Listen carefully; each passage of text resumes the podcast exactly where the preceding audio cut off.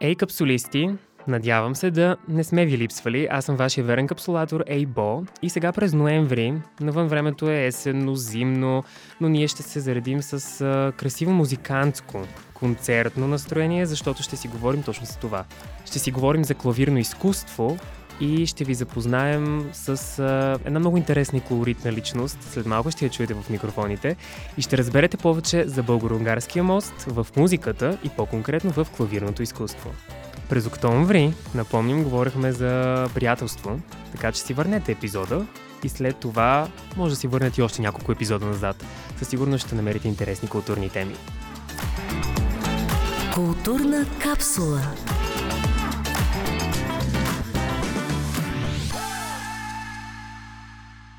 Е, дойде време в културна капсула да представим и нашия гост за ноември и за този музикален епизод.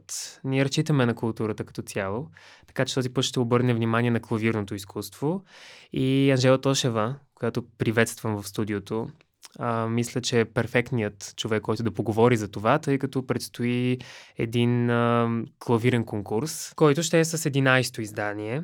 И всъщност точно сега, през ноември, се подават документите за участие в този конкурс. Буквално една седмица след като излиза сега епизода и ще се проведе между 1 и 3 декември. Да попитам първо нашата гостенка как се чувства в студиото. О, здравейте! Много ми е приятно в културна капсула. Щастлива съм сред вас.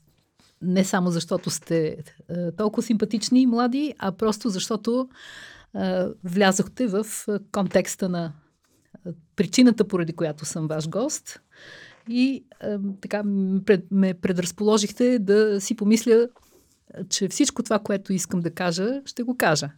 А именно, е, че 11-то издание, може би за някои така по-популярни автори, по-популярна музика, би предизвикало въпросителна, защото конкурса е от 89-та година т.е. 30 и няколко години, а пък само 11 издания. Това съм го чувала като нали, коментар.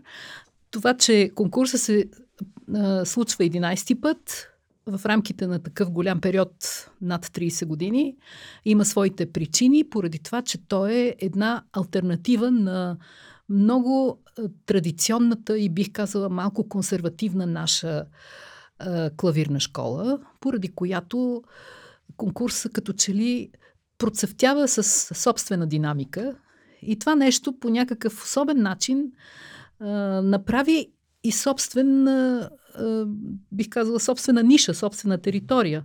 Нещо, което е наистина едно а, следваща ниво или следваща стъпка на демокрацията за мен лично. Защото да, музиката на Барток, тя е а, много а, двойствена в този смисъл, затова защото той не, не е композитор, който има, както всеки търсещ гений, не е композитор, който има винаги шедьоври.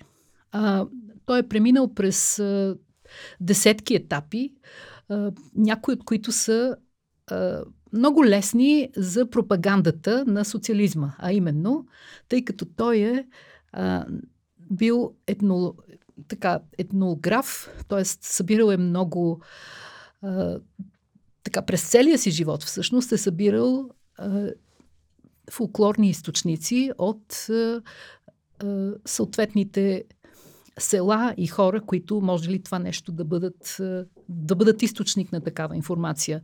И той е автор на авторска фолклорна музика. Т.е. той не ги преписва от някоя баба или спяла или някой от Трансилвания или хората, които са неговата огромна територия. Значи да не, да не забравяме, че той има а, поне към 7000 песни събрани, написани по толкова а, пунктуален начин, тъй като той самия е една много особена пунктуална личност. Щом като си спомням сега, че в музея, когато ходих преди една година в неговата последна родна къща, т.е. последна къща, в която е обитавал, а, си спомням едни инсекти, инсекти, които много специфични така табла а, бяха поставени на тях и а, това е, показва някаква специфика в мисленето. Нали? Това, че човек може с такива е, малки и дребни детайли толкова да се, да се посвети на нещо, което не всеки би го направил, това директно ме навежда на мисълта, че неговото отношение към пунктуалността на записването на народна музика е уникално. Това не е нали, мое мнение, разбира се. И сега довършвам темата, като казвам, че това много удобно беше поставено като една много хубава платформа. А, Барток е народностен композитор едно време, когато бяхме децата, речем, с 60-те, 70-те години. Обаче Барток е и автор на едни от най- ам, драматичните, трагични и бих казала напредничави а, пиеси, като концерт за оркестър, като уникалните клавирни пиеси, които пише след 26-та година и редица неща, които в момента не е нали, необходимо да ги изреждам, защото в хода на разговор нали, може да стане дума, но той е един от най-големите авангардисти не само на 20 век, а изобщо на музиката и лично аз го поставям наравно като големите автори с буквата Б, които съществуват в музиката. Лекичко връщам с това, че споменахме една немалка, да дори леко стряскаща цифра с 7000 творби което си давам сметка колко песни. песни. Нали? От да. Трансилвания, от Словакия, от Турция. Българските са четири. Не е могъл да дойде до България, защото заминава точно тогава за Америка, а, за да избегне войнишката служба на сина си в а, момент, в който и, а и жена му е еврейка и той трябва да избяга тази, да избегне тази ужасна ситуация, която започва 39-та година и не, не достига до България. Райна Кацарова, българската едномузиколожка, го кани, защото той е много впечатлен от нейната дейност в България и всъщност е, поканата от страна на тази наша едномузиколожка, той с много е, хубаво отношение я приема и дори би казал, нали, би искал да свири в България няколко пъти пише писмо на Панчо Владигеров, че би искал, но Панчо Владигеров не му отговаря, не сам защо. Това го има в... Това съм го чела като писмо от Барток до Панчо Владигеров в Шуменския музей на Владигеров. И мисълта ми е, че той искал нещо да направи в България, но осуетява се. Така или иначе не е станало. И песните, които той записва са главно в района, който преди 20-та година, т.е. в 1920 година, когато с Трианонския договор изведнъж се отрязва Трансилвания от Унгария, отрязва се словашката част и той, за да почне отново да прави своите е, проучвания на терен, нали, записването на песни, трябва да има виза за собствените си предишни села, да речем, в които е бил. Което е един своеобразен абсурд, който по някакъв начин показва времето. Споменахте, че в България клавирното изкуство е консервативно. Да. Школата. Защо според вас така се е формирало и защо все още това е валидно?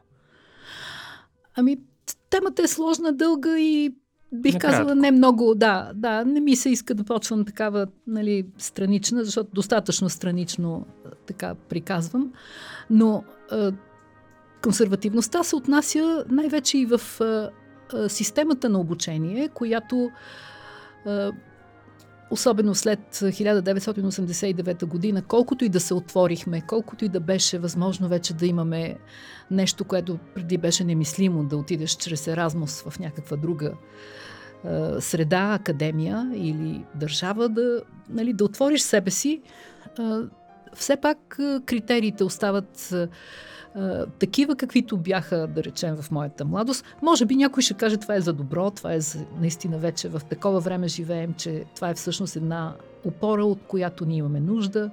Младите трябва да се учат от точно такива ценности, да, но начина по който се формират вече младите поколения, т.е. следващите поколения, с, с още по-затворена и още по-невъзможна за движение стъпка, затова защото всичко е много парцелирано. И това идва от времената, от преди 89-та, разбира се. Какво бихте казали за движението на концертната дейност и на клавирната в България, тъй като вие имате досеки поглед? Ами, вижте, тя е пак сложна тема, защото а, тя беше а, нали, преминаваща в различни етапи по различни начини и сега се стигна до един а, не много красив а, етап, в, в, който в България идват артисти, които са част от една така общ поток, европейски и световен, но това не са артистите от класата, от които ние имаме а, желание и нужда, тези, които така сме малко по от, от отдавна и в а, нали, нещата да се захранваме. Идват артисти, които са с повече а, реклама и имена, които са а, съставени от доста голям брой хора, които са за тях и които работят за тяхното име, но които не са, да, но които не са такава класа, каквато е изискването за Става въпрос философското и естетическото изискване за този вид музика. Правим сега музикален завой. Да. Към а, събитието, за което така или иначе ни обединило и сме се събрали. То е най-актуалното скорошно нещо, което в момента предстои и го анонсирахме, именно всъщност конкурса. Така че за тези, които, за капсулистите, които за първи път, вероятно, се запознават с него, е хубаво да представим, че все пак а, името Лиз Барток, името на конкурса не е случайно, защото всъщност традиционно е посветено на музикалната среда и всъщност на музикантите и композитори ам, Ференс Лист, Лист и, Бела, Бела Барток. Да. Много внимавам как изговарям имената, за да съм сигурен, че всичко е изрядно. А това смятам, че е част от а, важната култура и от а, дори езика и от а, ам, цялата тази музикална биография, която носи а, мястото и всъщност това е моста между България и Унгария. Затова всяко име на песен, а, всяко име на музикант, който е патрон на определен конкурс е изключително важно, защото все пак а, носи емблемата, носи това а, обединяващо име. В случая Лис Барток е на този конкурс и е точно това, защото това са двете имена, които свързват. Да. Така че, но сега дори тази година имаме и още един повод, който е към конкурса. Всъщност това е 100 годишната от рождението на още един композитор, а именно Диорт Лигети. Така че а, има, има поводи тази година на 11-то издание, които, които са включени в програмата. И това допринася за естеството на събитието между 1 и 3 декември. Вие самата сте лауреат от преди години на, на този на, конкурс.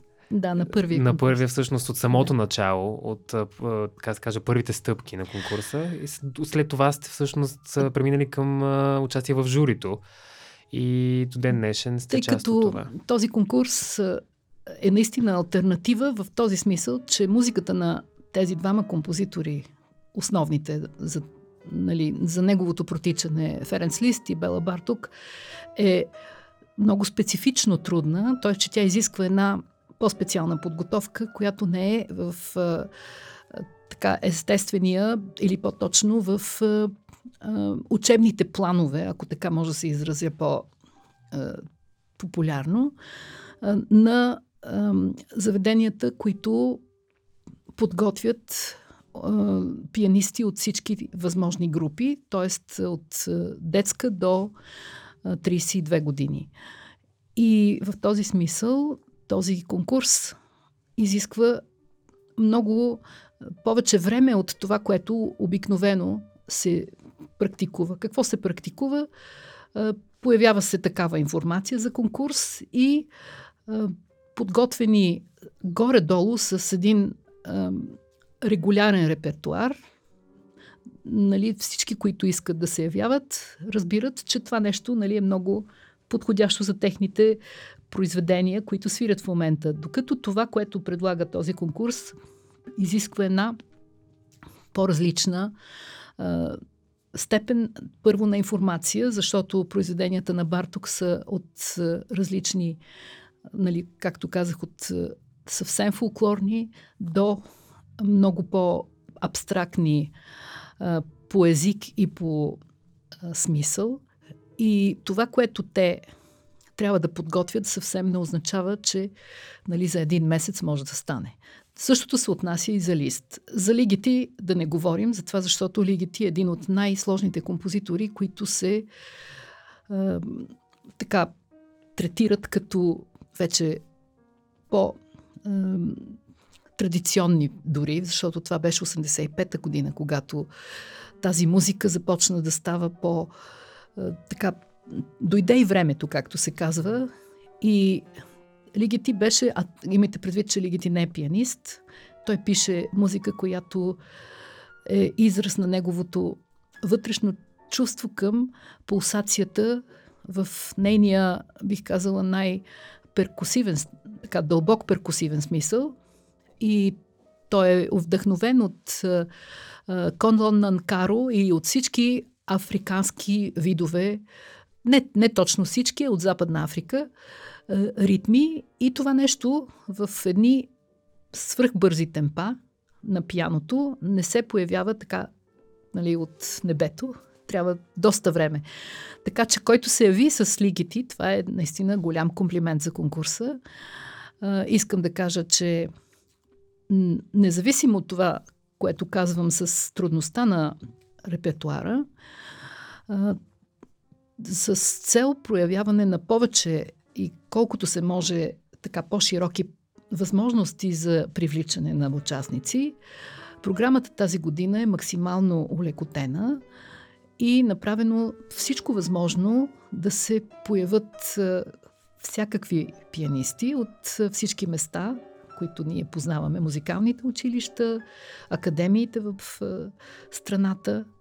И всъщност, ако погледнете наградния фонд, ще се привлечете само от това, че има толкова много награди, които предполагаме, че ще се дадат на различни от участниците пианисти. Аз лично, не знам за капсулистите, но аз изпитвам страхопочитание към пианото като инструмент, защото първо, че то е основен елемент в музиката, второ, че се изисква огромна отдаденост, за да не само да се явиш на конкурс, по принцип, за да запазиш ниво, да поддържаш ниво и да може да си адекватен в музикалната среда. Тъй като пияното а, на някого може да изглежда по-лесно, на някого може да изглежда по-трудно. Не може да се направи сравнение между музикалните инструменти, смятам, че и не бива.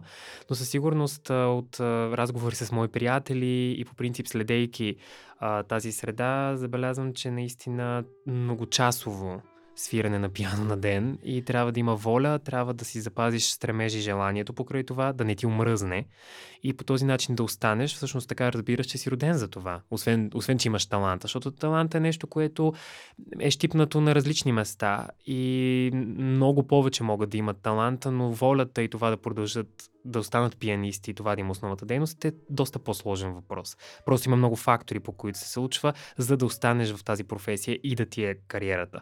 Така че ми е интересно при вас, тъй като вие със сигурност пияното може да кажем, че, можем да кажем, че ви е верен приятел. А, как а, открихте тази свързаност с пияното? Как се появи тази, така да кажем, искрица? А, мисля, че въпросът е не точно за мотивацията, колкото за това дали пияното те избира или нали, нещо друго. Защото лично при мен основната ми цел е било нищо да не попречи на този интерес, защото опасността много неща да попречат, естествено, е огромна. Особено на отдадените. Нали? Тоест, че ако се а, така пресече някаква точка на свръхмяра, нали, на нещо, което човек решава, че е добре за него, а пък в определен момент това изведнъж създава някакъв дисбаланс за тази връзка с свирането и с най-вече с интереса към свирането. Всичко отива в такава една средностатистическа и бих казала безмислица, защото човек без този интерес, той няма никакъв смисъл от свирене. Осен... То веднага си проличава. Веднага си проличава, че човек е изгубил интерес или че все още го пази. Дори да носи талант, естествено ще трябва да, да това да. Желание. Според мен това е нещо пове, дори повече от...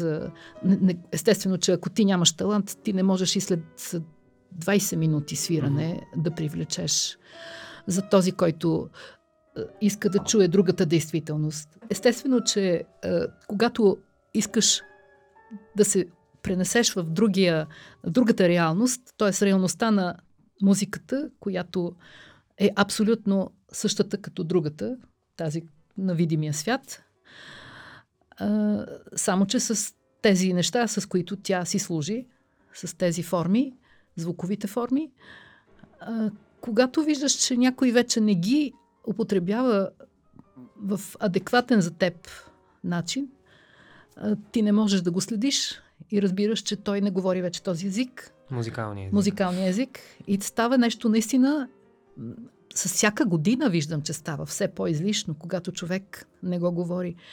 Не искам да кажа, че трябва да почнеш от 3 годишен, както нали, появяват се, аз нали, и преподавам. Много родители, които казват вече на 3 години е много музикално детето. Нали? И естествено, че те гледат китайските видеа или китайски дечица, които нали, правят чудеса в кавички. И някакси нали, човек си казва, ето аз като го поставя в тази пътека, в този вид мислене, нали, в тази среда, то ще порасте като наистина един културен най-малкото човек, нали, ако не е повече. Аз мисля, че а, нещата не са се променили и няма да се променят, каквито и да са възможностите на генетиката, на, на развитието на човека, на бъдещето и каквото и да говорим нали, в тази посока, защото а, музиката слава Богу, тя има голямата задача а, да предава, да транслира нещо наистина трансцендентно. Изобщо не говоря за някакви свръх неща. Ами, това, което всъщност чува този, който свири, и това, което може да чуе този, който слуша, когато те се съчетават, това няма как да бъде променено с каквито и да е било нали, участие на каквато и да е било техника и технология. Музиката, по начина по който достига, това е нещо необяснимо дори. Да. Тоест, това да. е директен път към душевността. Душевността. И в този смисъл тези, нали, когато ми каже някой, че нали, свират на дигитален инструмент вкъщи, нали, с тия прекрасни... Той и аз имам дигитален заради съседи понякога и така нататък, но а, факта, че а, някой си развива качествата на музикант само на дигитален инструмент, т.е. че той не, не, не, не участва със своя слух и със своя мозък и със своята чувствителност, да променя звука и чрез акустическото си а, въздействие на акустическия звук върху неговото слушане, уши и съзнание и дух, а, да отива на посоката, в която трябва, мисля, че това е, както се казва, първата стъпка към това приключване на а, този проблем. Нали? Тоест, че той, той не съществува и защото той няма никаква основа. А, но искам да кажа, че а, начина по който човек свири а, си личи от първата секунда вече и развитието на технологиите е това, че вече никой не се лъже какво представлява истинското свирене. Един цял музикален път, според мен, е изградено доста повече а, стъпала, отколкото си мислим. Тоест, ти можеш да носиш а, необикновен талант, може на 3-4 годишна възраст наистина да създаваш тези чудеса, но за да може това нещо да устои на времето, да продължи и ти да го превърнеш наистина в един дългогодишен път, така се каже, кариера през целия ти живот, ти трябва чисто ментално да минеш през всичко това, защото ти на такава ранна възраст, всичко в развитието са етапи. На такава ранна възраст смятам, че не, ти не можеш да осъзнаеш горе-долу какво се случва или какво ти предстои и да се справиш с всички компромиси за напред, с всички избори, които трябва ти самия да вземеш, с всичко това, което са пред теб, препятствия, изпитания, защото не само при пианото, по принцип в музиката и в изкуството ги има. Така че това е част от играта, ако така да. мога да се изразя. Всъщност ти, за да може да, да избереш този път, т.е. да си пианист, смятам, че а, трябва да имаш и ментална подготовка. Тя пак се изгражда. Просто да издържиш и да устоиш на времето, носейки този стремеж в себе си, желанието, нали, говорейки за него, за интереса, към музиката и към връзката с пияното. И дали в някакви моменти ще свириш по 11 часа на ден, ще свириш 7 часа на ден или 3 часа на ден, това нещо а, със сигурност трябва, т.е. през цялото време ти трябва да, за, да съхраниш желанието си връзката с пианото. И а, аз по-скоро, понеже минахме през доста въпроси и сме към финала, ми се искаше да, да разбера всъщност ам, кое е онова качество, което най-много а, ви прави впечатление ви е важно, докато някой свири на сцената от пианиста. Просто нещото, което ви грабва и то е от основно значение. Дори, дори да не говорим за самото изфирване, просто цялостно. Как можем да го наречем това качество или... Вътрешният му свят, mm-hmm. дали е цветен? Mm, много добре казано. Вътрешният свят дали е цвет, вътрешният свят дали е цветен. Да, много дали е много пластов, естествено вие го казахте. Толкова неща казахте, които са точно така и не е необходимо нали, да ги повтарям.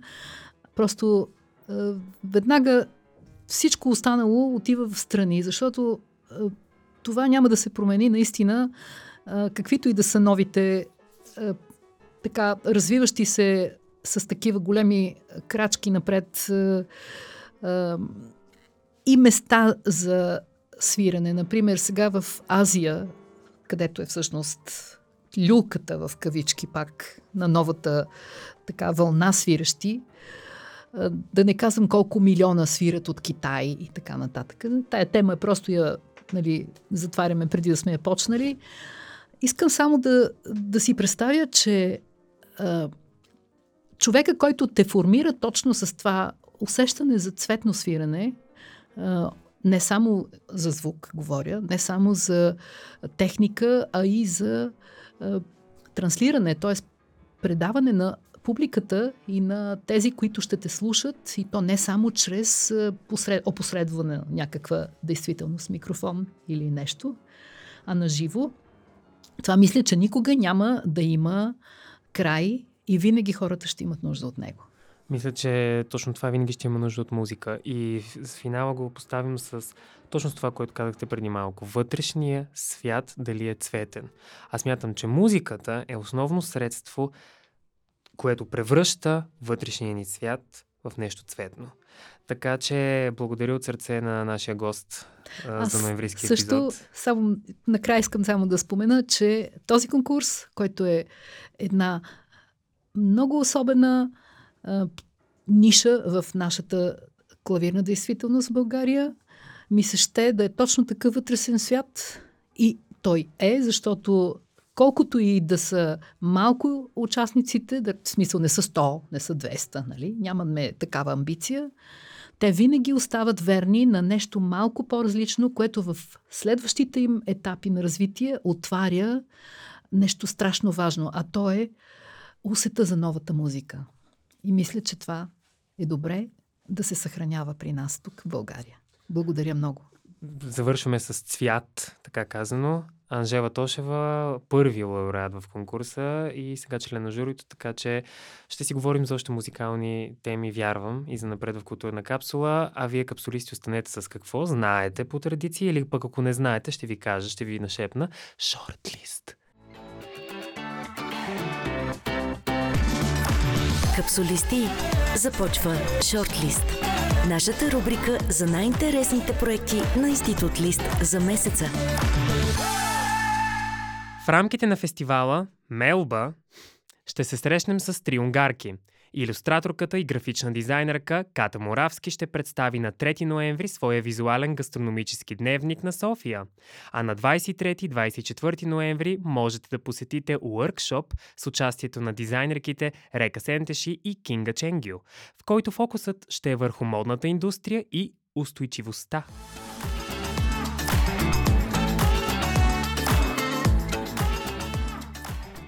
На 8 ноември ще представим книгата Мравуняк на унгарската писателка Маргит Кавка.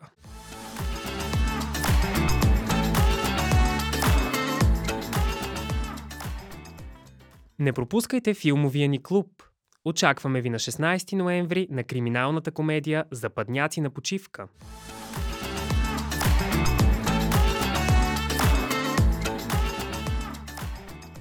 Заповядайте да видите мултимедийната творба Анима Мунди на художника-фотограф Мате Барта и неговия брат-музикант Марк Барта на 23 ноември. Всички събития, върху които ви обръщаме внимание в шортлиста за ноември, ще се проведат в Институт Лист. Заповядайте!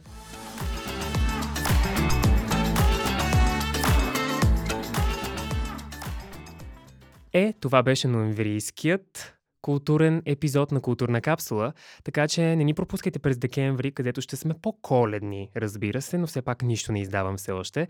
И не забравяйте да посетите, да посещавате дори от време на време нашите социални мрежи на подкаста ни, а именно във Facebook и в Instagram Културна капсула, както и в моите социални мрежи Ейбо, Ейбо Official в Instagram и във Facebook Ейбо, навсякъде като цяло.